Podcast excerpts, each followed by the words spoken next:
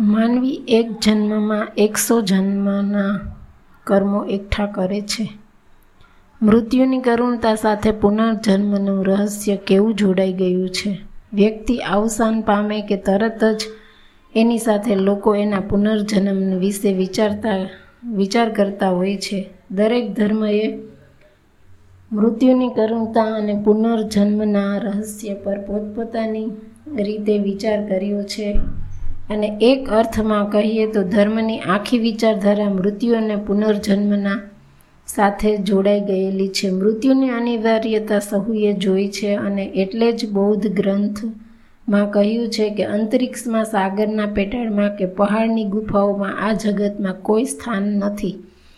જે સ્થાન પર રહીને મૃત્યુ, મનુષ્યને મૃત્યુ ઝડપી શકે નહીં અને એથી એ વધુ યહૂદી ધર્મના ઓલ્ડ ટેસ્ટામેન્ટમાં કહ્યું છે કે એવો કોઈ મનુષ્ય નથી કે જેનો પોતાના પ્રાણ પર એટલો કાબુ હોય કે એ પ્રાણ નીકળતો હોય ત્યારે એને રોકી લે. આમ કોઈ વ્યક્તિ મૃત્યુ પર અધિકાર ધરાવતો નથી. આવા મૃત્યુને કેટ કેટલી જુદી રીતે જોવામાં આવ્યું છે. એનું એક માર્મિક ઉદાહરણ ભગવાન મહાવીર સ્વામી નિર્વાણ સમયની ઘટનામાં જોવા મળે છે. બોતેર વર્ષની આયુ ધરાવતા ભગવાન મહાવીર સ્વામીએ આવે, આપેલા નિર્વાણના સંકેતને કારણે સામાન્ય જનો વ્યાકુળ બની ગયા હતા અને દેવરાજ ઇન્દ્રને પણ એમના અભાવની કલ્પના અકળાવનારી લાગી. આથી એમણે નિર્વાણની ઘડી લંબાવવા માટે પ્રભુ મહાવીરને કહ્યું, આપના ગર્ભ, જન્મ, દીક્ષા અને કેવળ જ્ઞાન હસ્તાક્ષરો હસ્તોત્રા નક્ષત્રમાં થયા હતા. અત્યારે આપના નિર્વાણના નક્ષત્રમાં ભસ્મગ્રહ સંક્રાંત થાય છે, તો સર્વજ્ઞ અને સર્વશક્તિમાન એવા આપ નિર્વાણની ઘડી થોડી લંબાવી દો તો. દેવોના સ્વામી ઇન્દ્રની મનમાં એવી ઈચ્છા હતી કે એકવાર નિર્વાણ ઘડી આગી જાય પછી જોયું જશે. અણીનો ચૂક્યો સો વર્ષ જીવે તેવું બને. ભગવાન મહાવીરે કહ્યું, ઇન્દ્રરાજ મારા દેહ પ્રત્યેનો મોહ આજે તમને આવું બોલાવી રહ્યો છે. મારી નિકટ રહ્યા છતાં તમે એ ભૂલી ગયા કે આયુષ્ય કદી વધારી શકાતું નથી, એવું કદી થયું નથી અને કદી થશે નહીં. આ રીતે એમણે દર્શાવ્યું કે નિર્વાણની એક ક્ષણ પણ પોતે વધારી શકશે નહીં.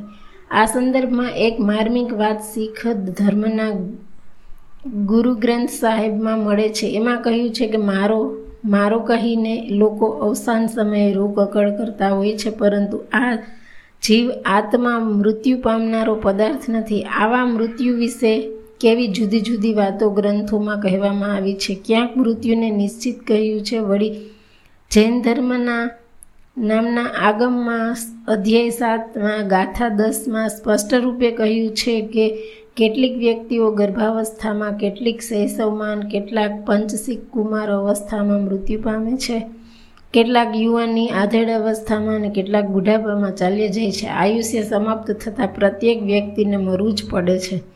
પણ એની સાથોસાથ આ ગ્રંથોએ એક વિશિષ્ટ વાત પણ કરી છે કે શસ્ત્ર ધારણ, વિષપાન, અગ્નિમાં કૂદવું, પાણીમાં ડૂબવું કે આચાર ભ્રષ્ટતાને કારણે જે લોકો પ્રાણ ત્યાગ કરે છે તે એમના જન્મ અને મૃત્યુના ચક્રમાં વૃદ્ધિ કરે છે. મૃત્યુ વિશે ધર્મગ્રંથોની સાથોસાથ વર્તમાનમાં સંતાનનો વિચારો જોવા પણ જરૂરી છે અને વર્તમાન સંદર્ભમાં દરેક સંતે કેવી જુદી જુદી રીતે જોયું છે તેઓ રસપ્રદ, જોવું રસપ્રદ બનશે. એક અર્થમાં કહીએ તો, કર્મ કર્યા વિના ધ વ્યક્તિ એક ક્ષણ પણ રહી શકતી નથી. કર્મ કર્યા વગર શરીરનો નિર્વાહ પણ મુશ્કેલ છે. આથી કર્મનો ત્યાગ કરવો તેને માં આનંદમયી એક ભ્રાંતિ કહે છે, એમનો આ વિચાર સમજવા જેવો છે. સામાન્ય રીતે એમ કહેવામાં આવે છે કે કર્મ સાધના રૂપે કરવું જોઈએ અને કર્મ દ્વારા દ્વારા પૂર્ણતા પ્રાપ્ત થાય થાય છે.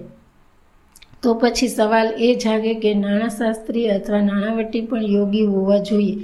જેઓ કુશળતાથી કર્મ કરે તે યોગી, પરંતુ શ્રી મા આનંદમયીએ આ સંદર્ભમાં એક જુદું જ ચિંતન આપ્યું અને તે એ મનુષ્યની બહિર્મુખ વિચારધારાને અંતર્મુખ બનાવવી અને સર્વદા પ્રત્યેક ઘટનાને અંતરાલે એકમાત્ર મહાપ્રકાશને જોવાનો પ્રયાસ એ જ કર્મોની કુશળતા છે.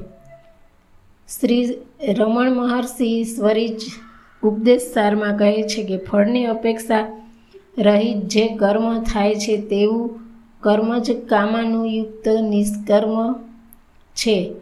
તે જ મુક્તિમાં સહાયક બને છે. કેટલાક એમ માને છે કે આત્મદર્શન થયા વિના નિષ્કામ નિષ્કામ કર્મ થઈ શકતું નથી. શ્રી ગોપીનાથ કવિરાજ કહે છે કે આ મત સાચો નથી. આનંદમયીમાં આની સમજૂતી આપતા કહે છે કે આત્મદર્શન થયા પછી કર્મ રહેતું જ નથી. આત્મદર્શન થતાં દ્વંદ્વાતીત પદમાં સ્થિતિ થાય છે ત્યારે આત્માથી ભિન્ન કંઈ જ દેખાતું નથી. તેઓના મતે રજોગુણ, તમોગુણ અને સત્વગુણના કાર્યો એકબીજાની વિરુદ્ધના લાગે, પરંતુ આ ત્રણેય ગુણો એકબીજાના પૂરક છે. તેઓ સમજાવે છે કે રજોગુણને થંભાવી દેવો અને તમોગુણને ચાલતો કરવો, તે એક ચિત્તમાં તીવ્ર ગતિમાં સ્થિરતા અને મંદ ગતિમાં વેગ પૂરવાનું કાર્ય કરે છે.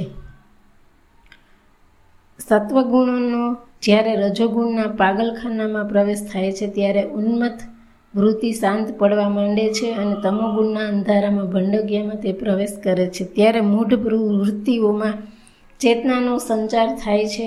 આમ સત્વગુણ આ બંને આ બંને જાગૃત, સ્વસ્થ જાગૃત કરે છે. આ સ્મૃતિ પણ એક સાથે બે કાર્ય કરે છે. આપણું જે યોગ્ય સમયે યોગ્ય કર્મ તેની સ્મૃતિ તો તે જાગૃત કરે જ છે. ઉપરાંત આપણા મૂળ સ્વરૂપની સ્મૃતિ સાથે તે અનુસંધાન કરાવી આપે છે. કર્મ દ્વારા કર્મમાંથી મુક્તિનું આ સૂર્ય દ્વાર છે. જિજ્ઞાસાઓ આપણે નીકળ્યા હતા મૃત્યુ અને પુનર્જન્મનો ભેદ ખોલવા માટે પણ હજી કર્મના પગથિયે અટકી ગયા છીએ. પણ હકીકત એ છે કે કર્મનો સીધો સંબંધ આ મૃત્યુ અને પુનર્જન્મ સાથે છે. તે વિશે હવે પછી જોઈશું.